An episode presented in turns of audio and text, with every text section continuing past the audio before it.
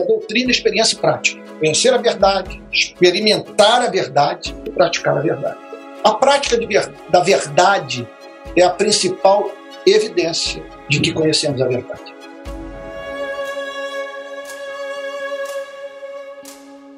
Qual o fundamento teológico da prática do cristianismo?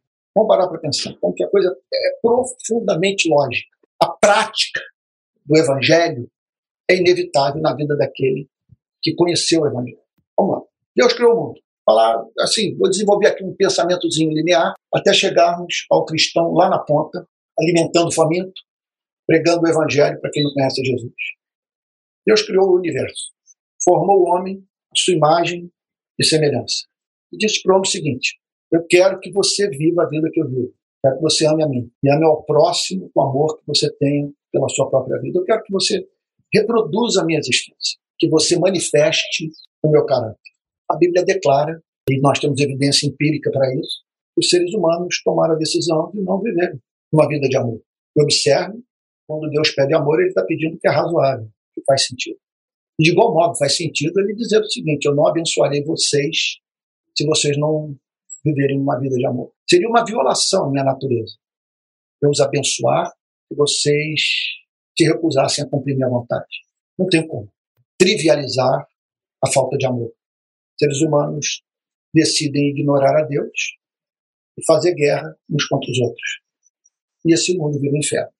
A tal ponto que é, nós vivemos dentro daquilo que o Freud chamava de mal-estar na civilização.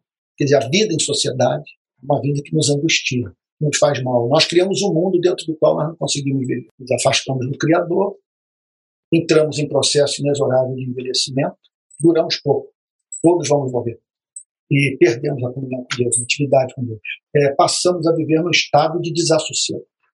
Como diz Santo Agostinho, tu nos criaste para ti, o nosso coração não encontra descanso enquanto não descansa aqui. Mas o que, que a Bíblia diz?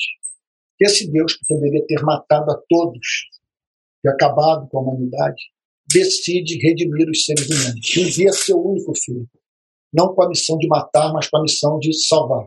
E o seu único filho vem para esse planeta com a seguinte mensagem: O Rei do Universo, contra o qual vocês se rebelaram, anuncia que quer perdoar os rebeldes e transformá-los em filhos e filhas. A condição é que os rebeldes deponham armas, peçam perdão a ele, se reconciliem. Vamos parar para pensar.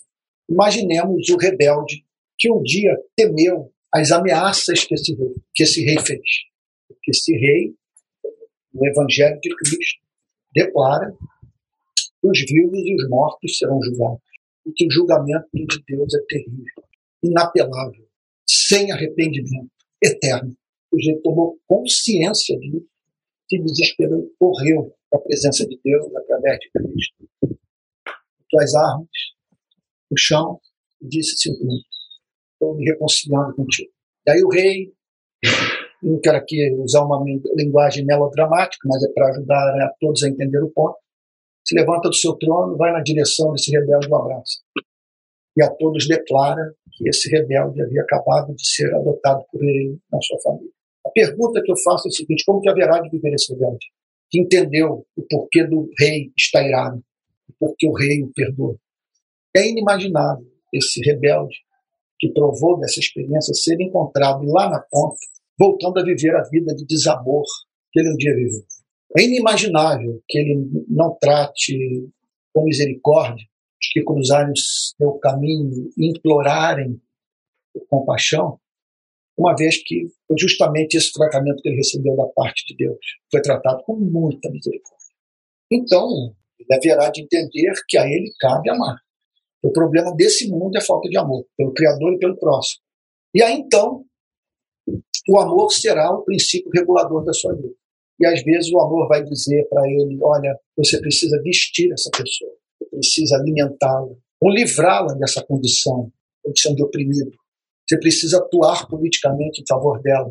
Não basta você tratar bem o seu escravo, você tem que livrá-lo dessa condição.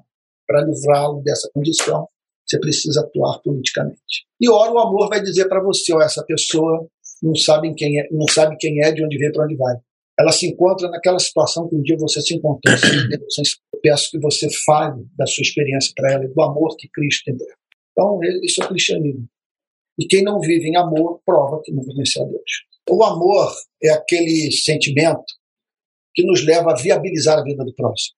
A meta do amor é fazer com que quem tenha contato conosco volte para casa dizendo: Eu nunca fui tratado com tanto respeito na minha vida. Se essa pessoa morrer, vai fazer falta para mim. Essa é a meta do amor. Esse amor, ora, assume o papel de, de sabe, de, de dar pão para o faminto. Filantropia pura. Você se compadecer daquele que está privado né, do básico para viver. Eu incluiria isso conhecimento do Evangelho. O amor envolve o serviço social, de você habilitar essa pessoa a, vamos assim dizer, caminhar com as próprias pernas, ajudá-la a expressar a sua beleza, de ser criada em mais semelhança de Deus. Agora, esse amor pode assumir a forma de ação social, você não apenas ensiná-la a ler após a ter alimentado, mas lutar para que ela viva num país onde as leis sejam mais justas, onde o Estado conscientemente distribua riquezas, onde males estruturais sejam atacados politicamente no parlamento, no poder executivo, mediante o envio de petições no Supremo Tribunal Federal, no poder é, judiciário. Esse amor pode fazer com que o cristão lute pela reforma da sociedade, reforma das relações trabalhistas, reforma da segurança pública, reforma política. E em situações in extremis, o amor pode levar o cristão à revolução, quando as condições são insuportáveis para milhões de pessoas. E uns poucos mantêm, mediante o uso de coerção, o poder em suas mãos a fim de, a fim de matar, roubar e destruir. Aí nessas horas é legítimo os cristãos derrubarem, mediante o uso de força, aqueles que não souberam honrar o mandato que receberam da parte de Deus. Sabe? De governar para cuidar, não para explorar. Eu disse anteontem em São Paulo, alguém perguntou né, se a teologia tal, que pode fazer diferença tal, no cumprimento da missão da igreja do mundo. Eu disse o seguinte: olha, a igreja hoje não está precisando da teologia da missão. Não é momento de falarmos sobre missão integral no país. É momento de nós evangelizarmos a igreja. Não adianta você falar sobre missão integral, sobre justiça social e tal, a, a missão da igreja no mundo, para uma igreja que não se converteu. Ela não vai entender a mensagem, não vai sentir interesse pelo que está sendo pregado. Portanto, e outra coisa, a doutrina é fundamental, mas não é suficiente. Você pode ser uma pessoa profundamente côncia do conteúdo da mensagem ser perversa. Os demônios são calvinistas, os demônios creem na, verdade. Né? Vamos assim dizer, eu creio que o calvinismo é o cristianismo que se achou, eu acredito que o, que o calvinismo expressa bem o conteúdo da verdade. Tá? Bom, nem todos pensam igual a mim, mas eu, como calvinista, diria o seguinte: os demônios são calvinistas. O conhecimento da verdade é condição sine qua non para que você seja salvo. Mas uma coisa é conhecer a verdade com a mente, outra com o coração. Então, não basta conhecer doutrina. Você tem que ter nascido de novo. Aí sim, quando você nasceu de novo, a doutrina o encanta, a doutrina o comove, a doutrina o perturba, a doutrina o faz cair de joelhos e o põe na rua para cumprir a missão que Deus lhe deu. A Bíblia nos chama para praticarmos boa obra. Nem toda obra é boa. Quando que a obra não é boa? Primeiro, quando a obra não é prescrita pela palavra de Deus. É uma invenção sua. Então, eu me lembro de, uma, de ter sabido de alguém que ia furar tantas vezes a orelha para cada é, resposta à oração recebida da parte de Deus. Qual é o sentido de um negócio como esse? Qual é o sentido de você pegar uma lata de óleo e, sei lá, ir para uma praça da sua cidade e jogar no chão para ungir a cidade? A fim de livrar a cidade dos maus espíritos. Isso não é boa obra, porque não tem um texto das Sagradas Escrituras que peça para você passar óleo em carro, para você passar óleo na porta de carro, é uma prática como essa, né? bizarra que eu acabei de descrever. Então, a boa obra, em primeiro lugar, o que a qualifica é o cumprimento do princípio bíblico. você está fazendo aquilo que a Bíblia manda fazer. Em segundo lugar, o que qualifica a boa obra é a motivação. Você está fazendo aquilo que a Bíblia manda fazer porque você ama Deus. Então, é nessa hora que os cristãos se confundem. Eles, quando eles acham que você precisa pregar o evangelho para viver uma cidade mais justa ou civilizada. Não necessariamente. Você vê que o Japão, que não foi evangelizado, foi longe aí. Tá? O japonês sob certos aspectos, muito melhor do que todos nós. Segurança pública, por exemplo, do Japão, sabe? É, a taxa de homicídio é ínfima. E você não tem, no Japão, uma igreja em cada esquina. O Japão não é um país evangelizado. Então, o não regenerado pode ir longe, pode, em razão do concurso da graça comum, conceber modelos de sociedade até mesmo melhores do que os concebidos por cristãos não esclarecidos, por cristãos que foram cooptados por alguma ideologia política. O que o não cristão não consegue fazer, aí eu diria o seguinte: você precisa de pregação do evangelho para isso. O que o não cristão não consegue fazer é lutar pela justiça para a glória de Deus. O não cristão consegue lutar pela justiça. E a história está repleta de não cristãos que prestaram serviço histórico para a humanidade. Há não cristãos no Brasil hoje que, se morressem, fariam muito mais falta para a nação do que grande parte dos cristãos que nós conhecemos. Agora, o que o não cristão não consegue fazer é praticar o bem para a glória de Deus. Então, nesse sentido, a motivação para o cristianismo é de suma importância. Deus quer que nós o amemos nas nossas obras. Né? Inclusive, traz beleza às nossas ações e faz com que elas ganhem viço, ganhem força e se tornem resilientes, porque não é fácil fazer o bem no mundo caído. Olha, a prática do cristianismo é condição indispensável para a igreja ser sal da terra e luz do mundo. Como que as pessoas nos levarão a sério se nos virem não praticando aquilo que prescrevemos para a humanidade. A prática do cristianismo é a maior evidência que nós nascemos de novo. A prática do cristianismo é o que serve de plataforma para a evangelização. Você imagine se o cristianismo fosse só Billy Graham e nós não tivéssemos na nossa história o Martin Luther King. Nós não seríamos ouvidos. As pessoas teriam direito de dizer isso aí é ópio do povo, porque não veriam transformação nas nossas vidas, consequências históricas, práticas da nossa fé. Nós estaríamos dizendo para o mundo que o grande problema da humanidade é que os seres humanos desaprenderam a amar, enquanto que nós, apesar da beleza do nosso discurso, não vivemos de modo belo, não praticamos o amor. Então, se é a prática do cristianismo, o cristianismo é ópio do povo mesmo, não há sentido. E aí, o inevitável é o nome de Deus ser blasfemado entre os gentios por, por nossa causa, que não pratica o que prescreve para os demais seres humanos. A hipocrisia é repulsiva. O maior benefício da prática do cristianismo por parte dos cristãos, e entenda que isso aí é um pleonasmo, né, porque o cristianismo pode ser praticado por cristãos. Né? É, praticar o cristianismo significa amar para a glória de Cristo. Então, só os cristãos podem praticar uh, o cristianismo. E o grande benefício da prática do cristianismo por parte dos cristãos é que os cristãos se transformam a igreja numa cidade edificada na montanha você tem que notar a sua presença. E, consequentemente, assim ser criado espaço o cristão ser ouvido. Os efeitos pessoais da prática do cristianismo são incalculáveis. O primeiro deles é o seguinte: que você se certifica que nasceu de novo. Há três formas de você saber se é cristão, se você nasceu de novo, se você vai para o céu. Primeiro lugar, fé no Evangelho. Segundo lugar, prática do cristianismo. Pelo fruto se conhece a árvore. E, por fim, o selo do Espírito Santo. Espírito testificando com o seu espírito você é filho de Deus.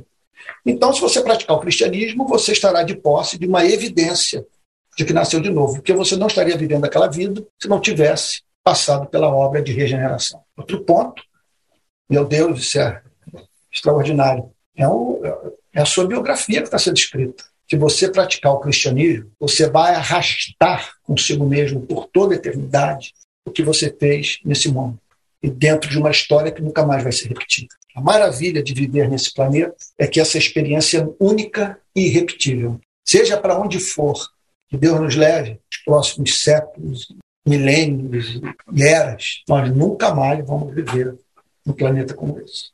A Bíblia não dá nenhuma esperança de nós cairmos novamente, quer dizer, não dá nenhum sinal né, na esperança, cairmos novamente, vivermos num mundo caído e precisarmos então ser redimidos de novo. Não. É por isso que nós deveríamos acordar com paixão de viver. Porque cada boa obra é uma página do livro que escrevemos. Isso vai nos acompanhar para todo sempre. Outro efeito prático, pessoal da prática do cristianismo é você é o histórico de boas obras, de pessoas transformadas através da sua vida. Eu não sei se tem maior alegria na vida do que você ouvir um ser humano dizer: Eu devo a vida a você. Sabe? Então, a prática do cristianismo é a melhor parte da vida cristã. Prática do cristianismo significa você, na morte, ir para o céu com um histórico de boas obras. E no dia do juízo final, chegar no trono de Deus, diante do trono de Deus com as mãos cheias. Não de obras apresentadas a fim de você dizer a Deus que merece entrar no seu reino, mas com as mãos cheias de, de, boas obras, a fim de que você tenha alegria de poder dizer: foi isso aqui que eu fiz desde o momento que eu conheci o seu amor. Devolvo a você. Então, é indissociável a prática do cristianismo da verdadeira espiritualidade. Você um dia vai ouvir alguém lhe dizer: tive fome e não me deste de comer, tive sede e não me deste de beber, Estava nu e não me vestiste. Sozinho e enfermo, não fostes me visitar. Eu nunca te conheci. Não há esperança para quem não pratica o cristianismo. Quem não pratica o cristianismo será julgado por Deus. As boas obras não salvam, mas são a principal evidência de que nós possuímos uma fé autêntica em nossa vida. A fé sem obras é morta, como disse Tiago. Bom, o grande benefício de você não praticar as boas obras prescritas pela palavra de Deus é ganhar o mundo. Você vai ganhar o mundo. Você não pratica as boas obras, você ganha o mundo. Você não dá dinheiro. Então você tem muito dinheiro para ter muito sexo, muito alto, sabe? muita viagem. Sabe? Você não renunciou a nada. Então você se tornou famoso, conhecido. Ganhou o mundo, mas perdeu a honra. O que faz com que os cristãos errem na prática do cristianismo? Em primeiro lugar, é perder. Isso é uma tentação dos protestantes, aquela ênfase na fé em detrimento das obras. Isso é um erro. Outro erro é uh, essa coisa de que do chamado, da vocação. Eu fui chamado para ser evangelista, então não me preocupo com as questões político-sociais. Eu fui chamado para ser um profeta, alguém que denuncia a injustiça, mas não prega o evangelho para ninguém. Outro erro é você se ver como progressista ou como conservador perdendo de vista o fato que Deus o chamou não para ser progressista, não para ser conservador, mas para amar. E o amor fará com que você, ora, seja progressista, ora, você se comporte como conservador. Então, é isso aí. O erro é você inventar boas obras, né? colocar algumas coisas na sua cabeça que Deus nunca pediu. É, ou então você tentar com as boas obras dar o amor de Deus. Ou usar a prática de boas obras para ser amado, tornar público aquilo que você fez em secreto, a fim de, de obter popularidade. Que nem aquela história lá do pastor né, que resolveu dar uma medalha para o membro da igreja mais humilde. E o cara que ganhou a medalha botou a medalha e usou no culto do domingo seguinte. Chegou na igreja com a medalha. do mais humilde. a primeira coisa é exercer o cristianismo dentro de casa, no ambiente de trabalho, isso é o mais basilar. É claro né, que você pecar contra quem é próximo é muito mais grave aos olhos de Deus do que você pecar contra estranho. Isso é evidente. Tudo é pecado. Mas há pecados que são mais odiosos aos olhos de Deus que outros. Por exemplo, no Antigo Testamento, você maltratar pai e mãe era o fim, morrer. Era considerado mais odioso que outros pecados. Então, eu diria o seguinte: a gente pode até dizer que a, a Bíblia não prescreve a pena de morte, tal como prescreveu no Antigo Testamento. Agora, que a gente não pode negar o princípio, era aplicado a pena de morte, que alguns delitos, por se, serem considerados mais graves, mereciam a pena capital. Eu acho que esse princípio permanece, não da pena capital, mas o princípio que algumas ofensas são mais odiosas aos olhos de Deus que outras. Você pecar contra alguém que você deve favor, você pecar contra alguém que é excelente, mais grave do que você pecar contra o estranho alguém cuja vida não revela a beleza de Cristo. Né? Então, esse princípio está na Bíblia. Né? claramente, várias passagens. Por isso que o apóstolo Paulo diz: quem não cuida dos de sua própria casa tem negado a fé e é pior do que o descrente. Se essa ênfase na prática não for simétrica, você resumir o cristianismo apenas à prática e se esquecer da dimensão experimental e intelectual doutrinária, você vai ter problema. Porque, veja só, se você usar fazer a obra de Deus sem o poder do Espírito Santo, você não vai dar conta. Muitas vezes você vai se ver servindo a quem não o ajuda a servir. E outra coisa, se você não conhecer a doutrina, você não vai nem saber pelo que lutar. Olha, eu, eu, eu tenho no meu ministério um case assim, de boas obras, assim, de prática do cristianismo, do cumprimento da missão da igreja. Eu não fiz sozinho, fiz com vários amigos, que é a missão que cumprimos nas carceragens da Polícia Civil, chamadas de Polinter. Carceragens da Polinter, né? E o trabalho que, em especial, desenvolvemos em Neves. Então, nós fomos para lá, havia 100 detentos por, por cela, para 13 camas, e um banheiro, que era um buraco no chão, servindo aqueles 100 homens, que dispunham de 27 centímetros quadrados de espaço para viver, que dormiam no chão colados um no outro, eles chamavam de valete. Um voluntário nosso entrou lá na cela com um termômetro que apontava 57 graus Celsius a temperatura. Então, o que, que nós fizemos ali? Levamos médicos lá para dentro, dentista, advogado, enfermeiro, fizemos a higienização das celas, acabamos com a sarna, criamos uma biblioteca, colaboramos para que eles tivessem acesso ao banho de sol, eles ganharam mais espaço para durante o dia poderem transitar pelos corredores é, da prisão e fizemos uma pressão política para que a, as carceragens, as 14 carceragens fossem fechadas e conseguimos, mediante pressão política. Mas antes disso, teve um dia que eu disse para os detentos: olha, nós temos feito muitas coisas aqui vocês, vocês têm percebido, mas eu não posso ir embora daqui sem oferecer a vocês o meu bem maior. De melhor eu posso fazer por vocês anunciar o Evangelho de Jesus Cristo. Eu preguei o Evangelho. Eu batizei a cálculo cerca de 50 detentos, em meio a muito choro. Tinha dia que eu não tinha mão para botar sobre a cabeça de tanto preso de joelho, clamando por transformação de vida. E hoje um desses detentos trabalha comigo no Rio de Paz. E acabou de se formar em Direito. Casado, pai de um filho, e exercendo sua cidadania, vamos assim dizer, na Assembleia Legislativa do Rio de Janeiro, trabalhando ali na Comissão de Direitos Humanos. Então, ali eu acho que nós vivenciamos a missão integral, porque teve filantropia, serviço social, ação social, pregação do Evangelho. Quando você cumpre a missão da igreja a partir da, da teologia da missão integral, que eu chamaria de teologia do amor integral, você salva o homem holisticamente, na totalidade do seu ser. Né? Então, você conquista a sua alma para o céu e conquista a sua alma para a terra. Né? Vive melhor aqui e haverá de viver um dia na glória. Eu acho missão. Essa missão reproduz a vida de Cristo, que alimentou os famintos, curou os enfermos e pregou o Evangelho. Eu espero que você esteja aí ardendo de, de desejo de servir a Deus, com sonhos assim de, de marcar a história. Quando ficar coroa, já ali próximo da sua partida para a eternidade, poder dizer: combati o bom combate, completei a carreira e guardei a fé.